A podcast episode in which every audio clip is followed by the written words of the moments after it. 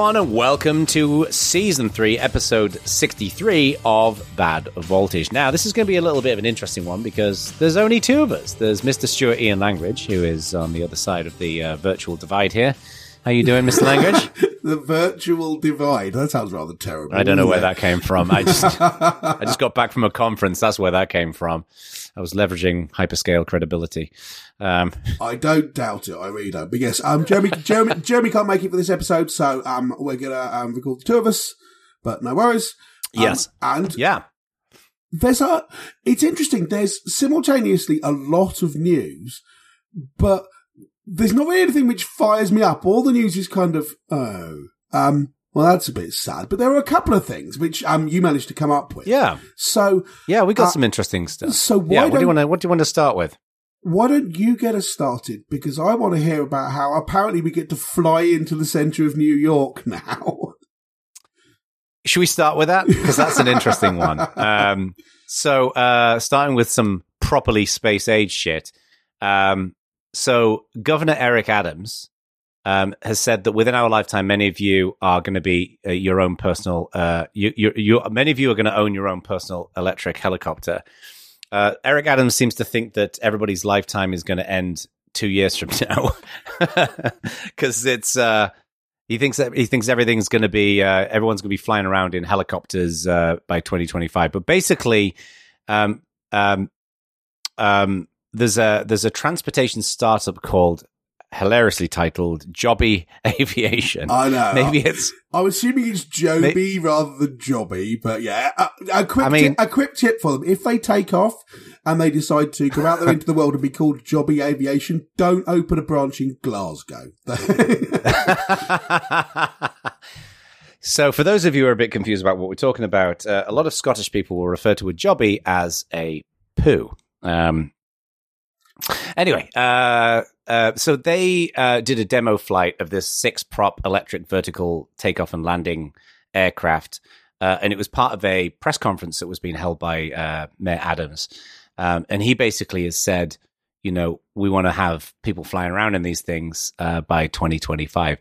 Now, the reason why I added this as a news item is that if it was, you know, a lot of like, I think it's California say, whoa, we should be completely electric cars. You know, you know, we have full electric cars uh, being driven in the state by 2030. 2030 is a way off, right? Um, but 2025 is the year after next. Like, and we're pretty much at the end of this year. So this is a pretty. I want to be clear: 2030 is a way off if you've got to wait till then for your package to be delivered. It's not a way off if you've got to build a utterly unprecedented electric heliport in the middle of the busiest city on earth, right?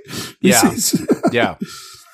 Now, I know in New York, New Yorkers like to talk about this thing called Blade, which is like Uber for helicopters. So there, people are flying around New York in helicopters, and people will take like private plane, like rich people will take private planes and whatever else. That's nothing new, but a but a a um a, a privately driven autonomous air taxi is a whole new level. So, do you think this is going to happen? and so I'm going to read you a thing, right? Um, All right. Uh, it's designed by architect Charles W. Glover, right? And uh, model was presented at the Institute of Civil Engineers in June. Um, uh, it was envisioned that um, aircraft would uh, will approach down what they call a new aerial way above the Pentonville Road, um, um, and landing on one of the runways, which look almost like spokes on a cartwheel. Right? It will see both regular and private flights. Businessmen owning their own small aircraft will be able to store them in garages under the the landing area runways, um, which will be brought up by lifts when they're going to be flown, and passengers are taken up to the craft in much the same way via lifts from the buildings below, which make up the rest of the urban airfield. Right? Does that all sound Right. convincing?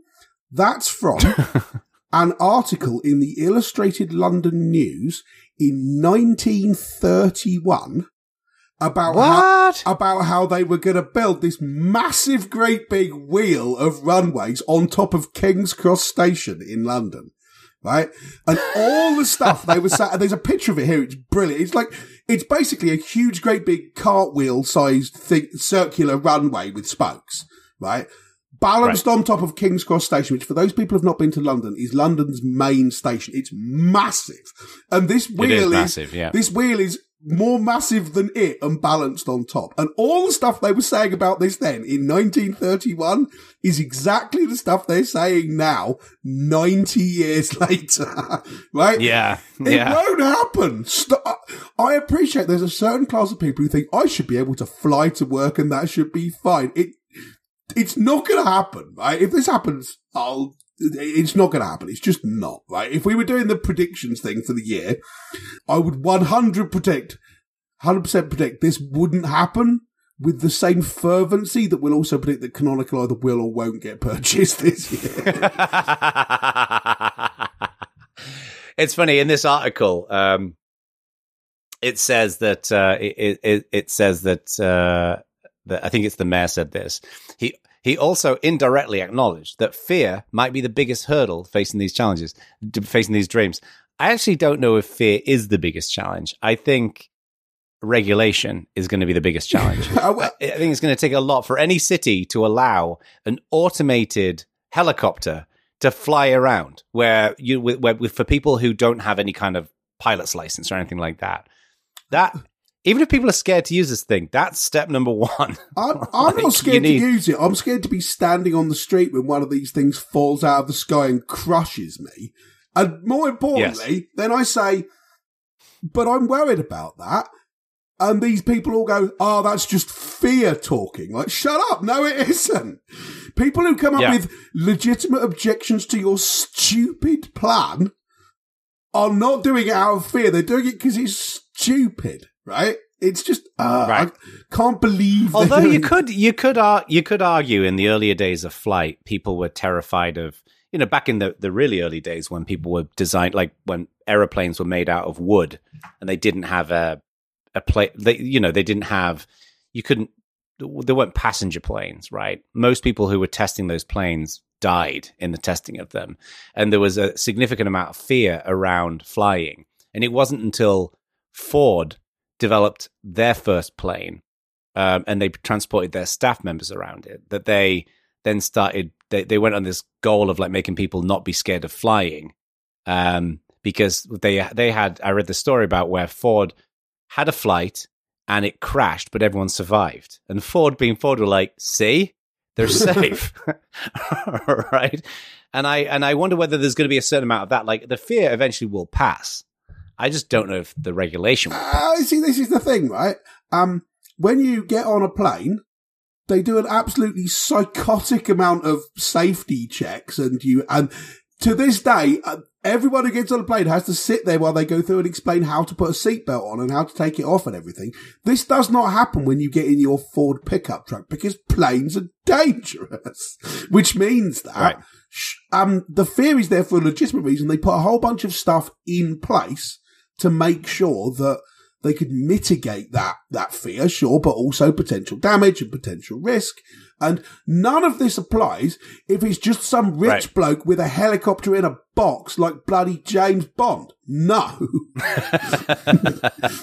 so I am skeptical about this, to be honest. Do you think it will ever happen? No. Or do you think it's just a matter of time? No, I do not. You don't, you don't, do you don't think, think that. Happen. So when we're old men with beards and canes, we'll have to re- we should put in Google Calendar if that even exists 40 years from now. We should put a thing saying uh are planes real in are, are private helicopters running around in New York? We should we should we should though ask yourself, right? We could have had this discussion in 1931 apparently, and we could have put in um Google Calendar, the flip chart edition, or whatever they people did back then. One of them, a Rolodex or something, right? Um, 90 years ago, will we be flying to work in five years, which people would have been promising at that point? And the answer would still be no. If anything, the world is moving away from the idea of you having to be somewhere where you'd get a plane to it anyway, at least a bit, more so than it was 20 years ago, and that's probably only going to decrease, which is a an extremely deft segue into a new item, in my opinion. All right? right, let's. All right, let's Um, hear the segue. I will. I will judge whether it's deft or not. Right. So the deft segue is that uh, in January, Microsoft Teams is launching VR 3D meetings as part of Microsoft Mesh. Really? Yeah. And my question is, I don't want this at all. I do not want to go meet someone in not- some stupid second It's life. not a question, thing. by the way.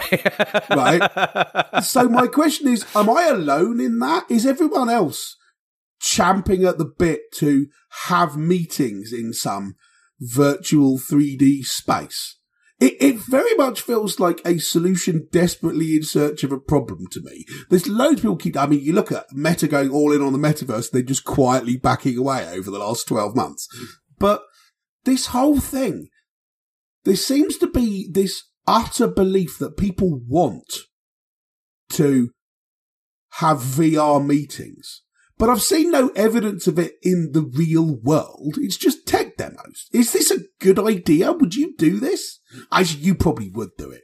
You'd have done it in I, bloody. yeah. What was that? What was that nineties thing where they did VR, but it was all made out of wireframe stuff, Virtual Scape or whatever it's called. you've done, you've done meetings Yeah, in yeah. VRML, but would normal people do this? Well, so I have a few thoughts on this, as you might imagine. Um, yes. So, first of all, um, I this is my take on it is that what I want to see is is presence. That's what is most important to me. I want to feel like right now, you and I are looking at each other on Zoom, right? Oh, and we're Oh, not like- recording not this. like- not like Christmas presents, like knowing whether Not Christmas presents, around. different types of presents. Right.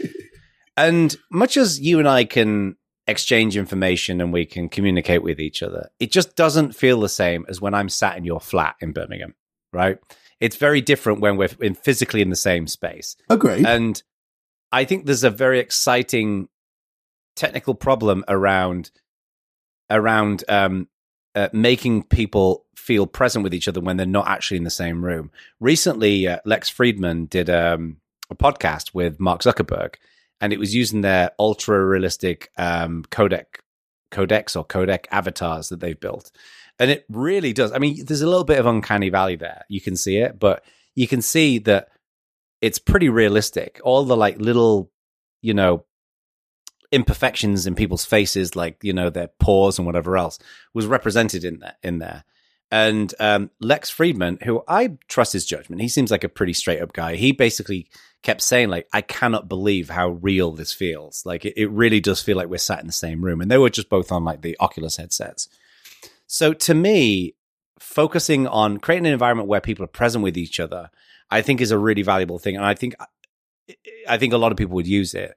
My objection is this cartoony bullshit, right? So Meta did Horizon uh, Worlds or whatever it was when they launched their their expensive headset, and and I think most people, I, I think.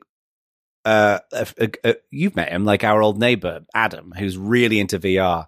I think a lot of VR like scholars will say, "Oh, you don't actually need photorealism. Most people don't care about that. You need to be able to see people's facial reactions." I actually don't believe that. I think they the science might say that, but I think for most people to actually be in eh, you know to be in an environment, it has to look real. So to me, I don't think it's going to be 3D so much as I think it's going to be AR. I think what's going to happen is if I can sit here in my office and somehow, I mean, this is where it's going to get tricky. Somehow you could appear like a hologram in the room, like you're sat at the end of the desk with me. That I think will happen. And that I think people will use that. But seeing a cartoony version of Aq is just not going to, it's not going to swing it. this is what the mesh thing is. So Microsoft Mesh is a mixed reality, right? I don't know what the difference between, uh, well, I do know what the difference between mixed reality and augmented reality is, but it is cartoon stuff, right? It's, uh, you're in a Pixar film. It's not, and, and, and if you look at Pixar films, they're all amazing and everything, but it's not like it's actually real. um, Yeah. uh, yeah. and and this is I, I think my my basic objection to this whole concept is your thing about presence sure i get that i just don't think you're ever going to get it i do not think that there's going to be some useful middle ground which is not actually present. Um, so Right. to to to you, um, the way you're describing it is like, sure, there's us talking to one another in a little window on our screens, and it's very much mediated as that kind of experience. We're not even attempting to pretend that we're in the same place or anything. This is a telephone call which happens to have video. And then you've Yes. got we're actually sat in the pub. And you think there's some Yeah. kind of middle ground where we can fake sitting in the pub where we're actually sitting here, but it feels to both of us like we're in the pub. Whereas to me, what it feels like is saying, well, I like the experience of having a chocolate bar. Being shown a JPEG of a chocolate bar is not the same. So where have we, so we can, can we come up with some kind of middle ground between those two? And the answer is no. Any kind of thing where you pretend that I have a chocolate bar, but actually I don't, is not Right. uh, not a useful thing, right? I don't care how Well, I photorealistic the picture of it is. I don't care whether it appears to be on my desk. but I try and bite the bloody thing, it's not there. I think a lot of it will depend on the kind of situation. So actually, the pub is a good example where I don't think it would work. And obviously, anything involving like a physical item, like a chocolate bar, wh- where you have to physically interact, in you know, with haptics or eat something, um, wouldn't work. But, But I that's, think in a work that's setting- what a lot of um, you know, being in the same place is. Otherwise, why would you? Why does it make a difference? Right. But I think it- I think you a cup I of tea and you drink it. I suspect where it will be most useful will be um, with certain types of ex- certain types of experiences where you are exchanging information, or, or you're doing something that doesn't require physical contact. So, um, I think meetings like Zoom to me, Zoom meetings 100 percent could be done in uh, in in in in a 3D world or in like an AR world because we're not actually touching each other. We're uh, we're we're we're sharing information, and that might be in Google Docs or Coda or Notion or whatever, and then we're communicating with each other. Uh, and then you've got the opportunity for like actually being in a physical space where you know people are using like I don't know whiteboard type stuff. Um, I do think that would actually work, and I think to me we're just it's very early in the journey. Sure. What I mean, encourages me is what encourages me is when you hear people like Lex Friedman, who's got no dog in this race.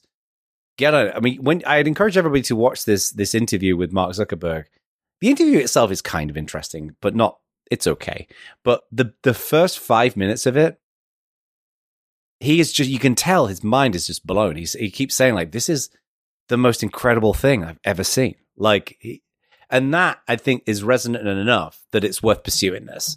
You know, I don't think most people are going to sit around and uh, like in a virtual pub, but also I actually think this is really important for people who are disabled, people who have lack of mobility, people who are living in parts of the world where it's not safe to go outside. There's a lot of like humanitarian benefits to this as well. I would say as well. So, I mean, sure, the the sci-fi film idea that we all look like we're in the same room, and to each of us it all appears we're in the same room, seems quite cool when I see it in a film. I don't know that it seems cool enough that it's worth the hysterical amount of work and effort it will take to get there. And I think there are a whole bunch of fundamental problems with it, which will mean that it's very hard to get there. And therefore, I don't think the amount of effort that will take to get there justifies the amount of work it will take to do so. Justifies the benefits of But- but- getting but there. you- you could say that but, about- but, but sure, yeah, you can yeah, say that no, about anything though. No, no, I get that. I mean, look at the look at the look, look at the cloud. Like every, everything runs in the cloud now.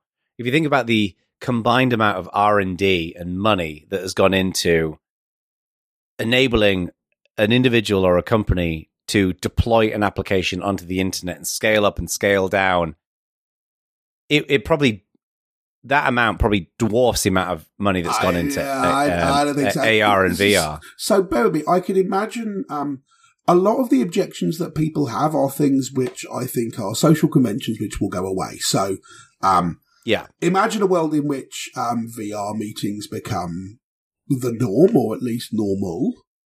Um, there'll be conventions around things like not handing someone a piece of paper anymore, which means that people will stop handing around pieces of paper in non VR meetings. If we're all sat in the actual same conference room, it'll still be, oh yeah, I wanted you to look at this.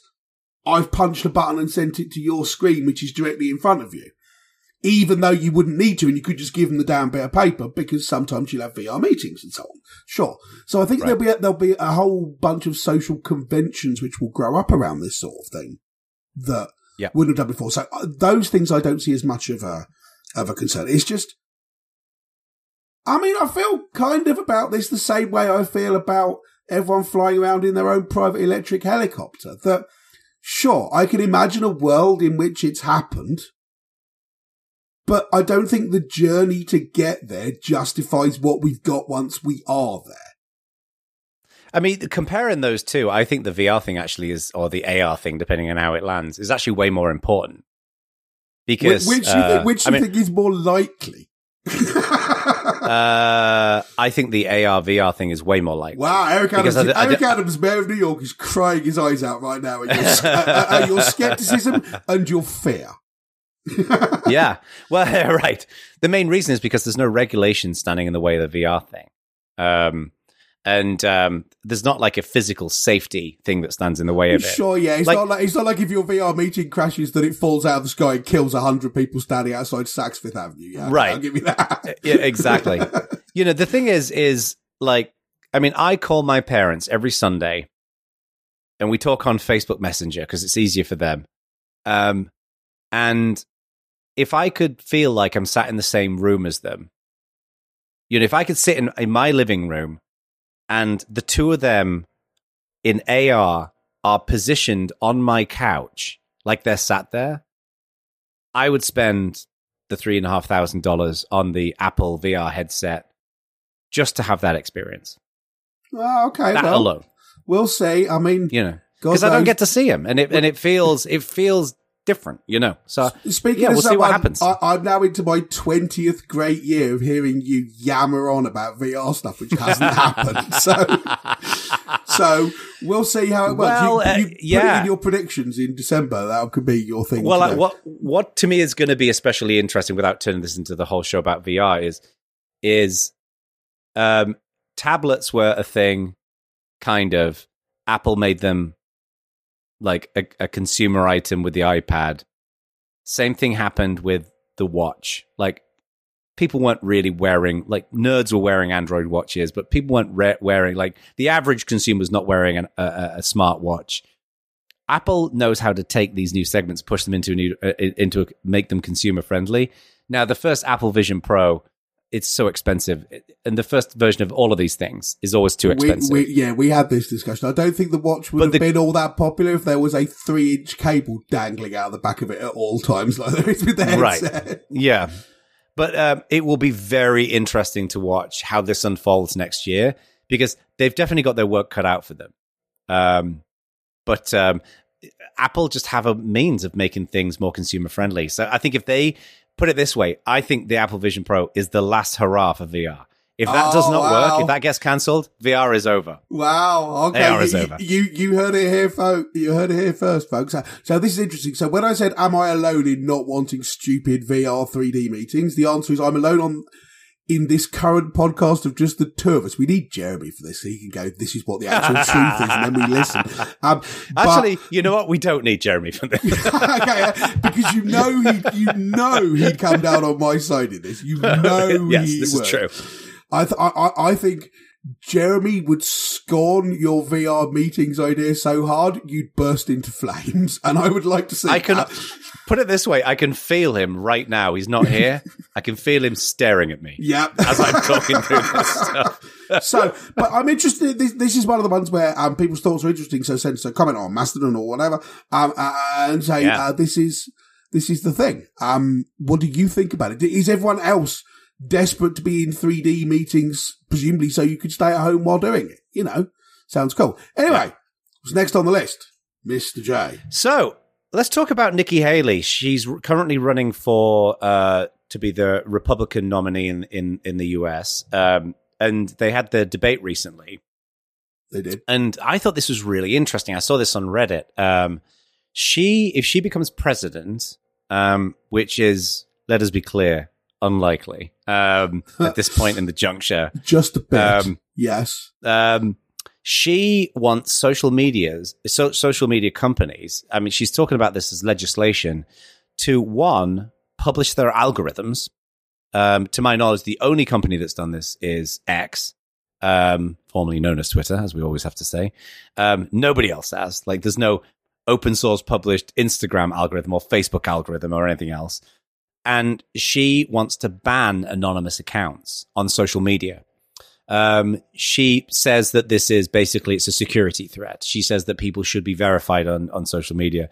So I don't want us to talk about Nikki Haley per se. I just think those policy questions is an interesting one. What do you think about that? Do you think breaking into those two? Do you think the social media companies should have to publish their algorithms? And then secondly, do you think they should ban anonymous accounts? I think should you publish your algorithm is a fundamental misunderstanding of the issues. Um, okay. Because the only reason you want that to happen is because you think there are people who are being unfairly done over because there's a line in the code somewhere which says if this person is a Republican, downgrade their stuff and you want to reveal it so they stop doing it. And that's just not the case, right? And this is the thing. It's, it's going after a boogeyman that isn't actually the problem at all. And therefore I don't think it's a useful tech policy proposal because it's not actually a tech policy proposal at all. It's there. To, so you don't think that social media algorithms are biasing against certain types of individuals? I do not think they are systematically doing so because someone sat down and decided it should happen. Now is keeping it secret. No. Right, but uh, well, one, um, and I'm not an expert in this, but I think the uh, the uh, the Twitter files have taught us that in fact was happening. Um, like that was happening actively at Twitter. Um, was the algorithm was biased against certain types of people on that platform. But two, even if it's not biased against Republicans or Democrats or whatever the you know topic of the day is, um, they certainly incentivize certain types of behavior, right? Like we knew this with Facebook that uh, when posts started getting more likes and more reactions, the algorithm would pump them up, and that's how people learned to kick off controversial topics because it generates more people responding so they could get views. Sure. So it's undeniable to me that the algorithms are doing this. Yeah. But you're not going to get anything useful out of get like they're not actually going to publish the source code. They're going to publish no. a document which says these are the principles we go by, and it yeah, will these say, are the policies and, and how and they it, work. And it will yeah. say things like our policy is to downgrade low value information and to highlight credible information and you say what makes something credible and they'll go well we think that other credible people um, have voted it up, or in Twitter's case, we think that people who've paid us money have voted it up, or whatever. And this is not actually useful, right? Think of it this way, right? Um, someone who you don't like invites you to a party that you don't want to go to. And you right. say, I can't make it. And they say, why not? It's not like you have a notebook in your inside pocket with that person's name on a list that says party invites and there's a cross next to them, right? um, right. You don't fancy going. If you're asked for a reason, you'll give a reason, but it won't be the real reason. And imagine that person then becomes president, which is about as likely as Nikki Haley managing it. And they say, I'm going to legislate to make sure that when I invite people to parties and they say no, they have to tell me why for real. Because the reason they think is because they don't like me very much and I want them to have to say that in public. But you can't write right. legislation to do this. It doesn't make any sense. And this Why? is the, what would it say? How, how can you compel someone so, so, to do this? So, well, Let's assume for the moment. Seriously, if someone says, So they don't- they don't- "Why are you coming to my party?" You'll say, "Oh, I can't make it. I'm I'm washing my hair. or I'm busy that day, or whatever." You're going, basically, I don't really like you all that much, but I don't want to say well, but that because I'm, I'm not talking about that as an example. I'm talking about algorithms. I think there's no there's no reason why you wouldn't have to publish the source code, but there's no reason why you couldn't you couldn't um, uh, publish the specification around how decisions get made with the algorithm in the same way that you know um, you have the specifications for you know the ECMA define around JavaScript or specifications for how certain file formats are implemented, like open specifications. There's no reason why the government couldn't require of social media companies they publish, okay, these are the this is the specification around how the how the algorithm operates. Now, there's a whole separate question around whether they should be expected to do that. But to me, being able to publish the mechanics of how these algorithms operate, there's no reason why they couldn't do that. Sure, but what, Um, you're, all you're going to get from everyone else if you demand that this happens is exactly the same kind of unhelpful, meaningless stuff that you've actually got from Twitter. Right? They fetch the best tweets from different recommendation sources in a process called candidate sourcing, rank each tweet using a machine learning model, and then apply heuristics and filters. Sure, but I already know that that's also how Meta do things, and that's also how YouTube does things. If you said to YouTube, you have to publish your algorithm, they're going to say, we choose the videos that we think you're most likely to see by combining the output of detailed machine learning models, your previous history, people who you're marked as friends with Google's previous history, and then we rank videos in that order, and then we randomly inject some things we think you'd like to see that you don't know about into that list. We sort that list randomly, and then we put it on your front page. That's a description of their algorithm, but that's not useful. We already know that's how they did. Well, Th- th- there's nothing. so- so at, to me- at- at that level, there's nothing secret or interesting in there. And as I say, the demand for this is because people who don't know what a fucking algorithm is think there's a line in there which says if poster equals Nikki Haley, score equals score minus 10, and then there's a comment underneath it going, because I hate her. And that's not no, but how I, it I, thi- I, works I, I think there is. I think there is a middle ground between zero idea of how these things work and and every finite decision is mapped out and, and, and visible for everybody. I if we just assume for just a moment that it's possible to document how these algorithms um, operate, right? Let's assume for a moment that, that that is possible. I know you think that it's maybe not possible. You raise a very valid question around is it useful, right? Like Yeah. what what would it buy us? Now, I think to a degree one benefit, but I don't think this is the benefit that Nikki Haley is necessarily looking for, is that, and this was illustrated by the um, Twitter files, is there was systematic bias in that company. It's been proven. It's been identified. There was systematic bias operating in that company. Twitter was not operating as a platform where um, all its citizens were outside of hate speech and stuff like that, which obviously shouldn't exist. But like where all all citizens users of that platform were, were were treated equally, and then the the the content was boosted based upon the merit of the of the content. There were certain things that just were that that, that were pushed out. Um, so that I think there's some bi- there's some benefit there. But Nikki Haley's talking about national security and psychological health of people. It seems like her is her primary issue. And to your point, if you publish the algorithm, I'm not sure what the benefits are because Right, exactly. arguably it's going to just make it easier to game the algorithm. Yes, precisely. I mean, what as I say, what the the call for this is based on a fundamental misunderstanding of the problem because it assumes Right. that there are gold nuggets to be found in there, like. Um, so to pick uh, an example, so you talk about how you know Twitter unfairness and whatever. You remember when um Substack started up a thing and uh, a rival and uh, t- uh, Substack, the Substack Notes thing started up, and suddenly Yeah. links to Substack from Twitter stopped working. Yeah, there, I'm sure there was a line in the code, literally written in the code by a person who was told to do it, which said, if link equals substack.com, don't show the link.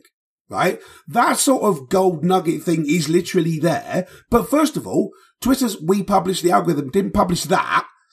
And secondly, again, it's not useful because like you say, if we, if your concern is about the psychological health of the platform as a whole, then the issue is that what gets boosted and what gets played up is stuff which makes people angry, makes people react, not stuff which makes them calm, make, and it's not stuff which makes them step away from the screen either. And Yeah.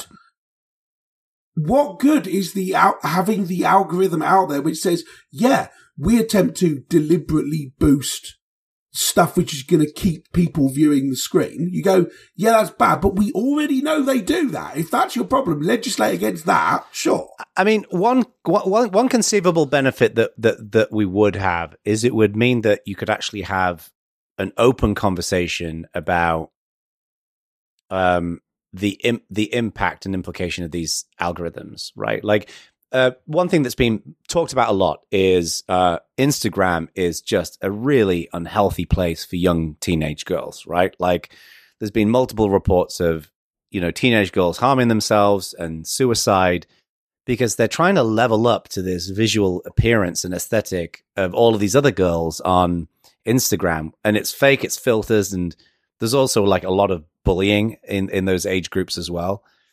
Now, it will be interesting if uh, the Instagram algorithm it turns out that oh, they tend to optimize um, visibility of posts based upon, you know, let's say they're using machine learning to um, basically identify w- the content of the images and fashion related. Let, let's say we identify that that's basically being boosted that kind of content.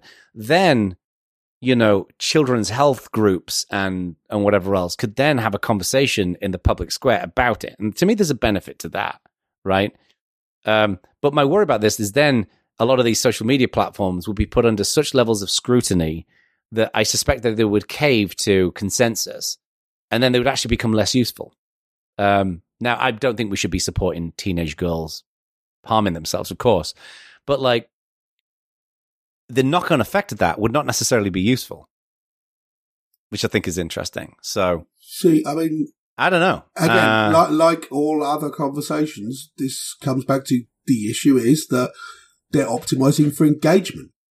Whatever, enga- and if you're a social media company, Yeah. you go, it's not my fault that people are engaged by this. And you go, but big picture, this stuff causes harm. And that's what regulation it's is. a fair point. There's a reason why there's a reason why shitty reality TV shows are dominating TV networks, right? Yeah. Because people like that stuff. yeah. It's And- garbage, and- but people and- like it. and is it a, is it a good idea um, to go, well, let's just give people what they want the whole time? And the answer is probably not. And that's why things like the BBC have a charter to provide programming which is not just the most popular, but also hits a bunch of other needs. And to me, that's Yep. important. And if you're a social media company, you have no obligation to do that at all. And maybe you should have an obligation in the same way the BBC does.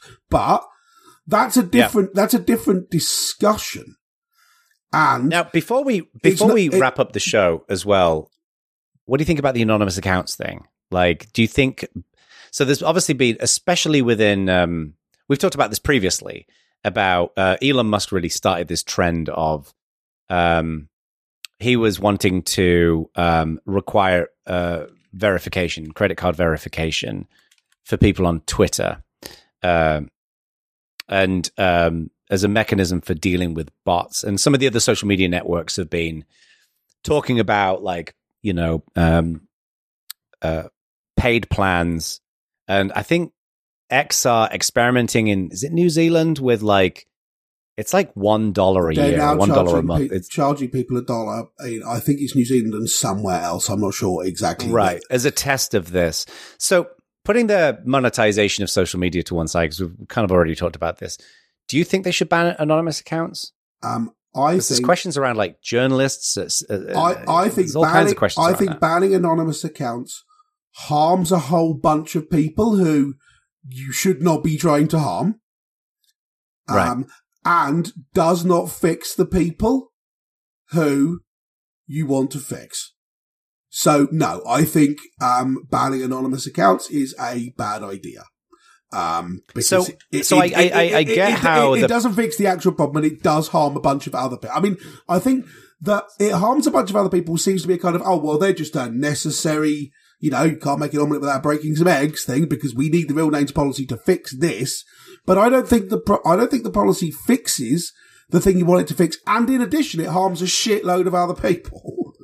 So I, I completely agree with you that it will harm a bunch of people where anonymity is essential for their safety, right? Journalists, Oh, Um, and- not even citizens in parts of the essential world- For their, not even essential for their safety. There's a whole, um, yes, I mean, absolutely. If you are, um, an Iranian activist and you're told you have to post under your real name, it's like, fine, I'll just stop posting them because if I post under my real name, the police will come round and hang me by my balls from the nearest lamppost. Um, yes, yes. so I'm not going to do that. But equally, it doesn't have to be literally, if anyone knows my name, I'll get killed. It, it's stupid things like having a female sounding username means you get harassed a lot more. And so people should not necessarily have Right. to do that. Right? Yeah. It, it doesn't have Yeah, to be life and, and, death. uh, There's a whole gradation of reasons why you might not want to post under your real name, which ought to be. There's no reason to force someone to do that because if you if you push people into it, they'll just go, "Fine, I'm going to turn around and Yeah. leave." And if that's what someone wants No. to do, if their vibe is, um, we're not interested in being the town square. We're not interested in being the place where everything happens. We're going to go. We are prepared to cut our user base to a hundredth of what it is now by demanding everyone sends in their credit card and their driving license. Then sure, you go ahead and do that. Make yourself a tiny community of identified people. Whatever. That's your, that's what the thing that's interesting, though, I like I mean, like we say, there's there's no doubt that that would have a, a negative impact on all the examples that we gave there. I can absolutely see an, that banning anonymous accounts having a positive impact when it comes to reducing bots and reducing large scale scam operations. Like I on X about a couple months ago, I was just inundated with these like scammy crypto, you know, coin things, right? And it seems to have gone away now. But I can see how how it helps with that. But what I don't see, and I can see to a degree how banning anonymous accounts would help when it comes to the level of dickheadery on some of these pla- uh, on some of these platforms. In the same way that for years we've seen in communities that when people are anonymous, like the dickheads will hide behind an anon- anonymous account. There are some dickheads who will use their real identity and they're just committed to being a dickhead. But I'd say a significant amount of it's behind anonymous accounts, right? Um, and I think it will help with that. But uh, what I don't know is to what extent. Like I can see ways in which it would help, and and and like you say, you don't want to the breaking the eggs the omelet thing. Like we don't want the Iranian citizen activist to get hung because they, you know, um, Twitter gets hacked and um, their private details get leaked to you know to Iranian hackers, and boom. you It's know. not even if Twitter gets, uh, you know, uh, it's, it's, that that will be public. Well, it doesn't have to be. I mean, it I- could be. I it could be I- that somebody don't think- validates. It, it, it could be that no, but it, it could be that somebody validates their their identity with the company, uh, but then their public persona is is is anonymous. They, I think well, the point they- that Nikki Haley is make They're going to make Beyonce send in a picture of their passport, are they? right. I think that's what they're that's what they're proposing. here. I do not Right, believe they will do that at all, actually. Who would do what? I don't, I don't think they make Beyonce send in a picture of her holding up her passport in front of her webcam at all. But my point is, is that I think that uh, anonymity doesn't necessarily mean there's there's a difference between verification and anonymity, right? I get the impression that Nikki Haley's primary desire here is verification, not anonymity. I think it's it's making sure that there is No, no, no, no. Some She- kind of so, so she says every person on social media should be verified by their name. It's a national security threat. When you do Yeah. that, all of a sudden people have to stand by what they say. Now, you don't have to stand by what you say if Twitter knows your name, but no one else does. She's not talking about Right. verification to the company that Oh, you're interesting. posting on. She's talking about getting rid of anonymity in the public space, right? And my, Yeah. such a move would increase, lead to an increase in civility, Haley, please. When they know their pastor, their family members can see it, it's going to help our kids and it's going to help our country. She's not talking about you proving your identity to Twitter. She's Oh, talking about interesting. you have to stand Yeah. by to everybody, which is a bloody disastrous. it not only is it a disastrous idea, I don't think it will fix things. And more importantly, I don't get why this is the president's damn problem. Well, I mean, I think it's fair to say that social media is so prevalent in society and there are so many negative consequences of it. I think it is their responsibility to have to do, have thi- policy to do around things it. to do something which will fix it. Yes, but requiring everyone to post under their real name and fundamentally endanger the safety of loads of people is not. is that the, is that the right solution? So Yeah. here you go, folks. This is a good opportunity to let us know what you think. Um, first of all, let us know um, whether we should permanently kick Jeremy off the show because clearly, um, clearly Well- we, we we can get by without him, I- and I- he brings zero value. I, I, don't. I don't want to disappoint you, dude, but I feel like this is not a door you necessarily want to open because we're now going to get a load of emails going. No, absolutely keep Jeremy, but kick Jono and Stuart off the show. and Yeah. Just have it be the Yeah. Jeremy show, Yeah, and that might happen. Just the Jeremy show. We don't want Yeah. that. We don't want that. Uh, but yeah, let us know what you think about. The, we've talked about flying uh, autonomous helicopters and VR meetings and and uh, and social media. Let us know what you think, Yeah. and uh, we'll we'll. And thank you to Marius as Yes, always. For well, there, there are a couple of other things I want to very, very briefly mention. The first one is thank you very much to Marius. Go to nerdzoom.media um, to, for all your audio editing needs because he's brilliant. And the second one is that a whole bunch of people have come to me over the last few months and said, "Hey, the website's down a lot, isn't it?" And we are aware, including friend of the show Adam Sweet, who sent us a very nice email. He didn't, He sent us a very abusive email. um, but, but but he was correct. Um, we are aware of this, and moves are going on to fix this problem. And hooray! Yes. So keep yeah, your will eye be out. fixed in the next couple we, of weeks. we, so. we are on it. We know. So yes, thank you. Lovely. Alrighty. Okay. Peace out, everyone. Cheers all.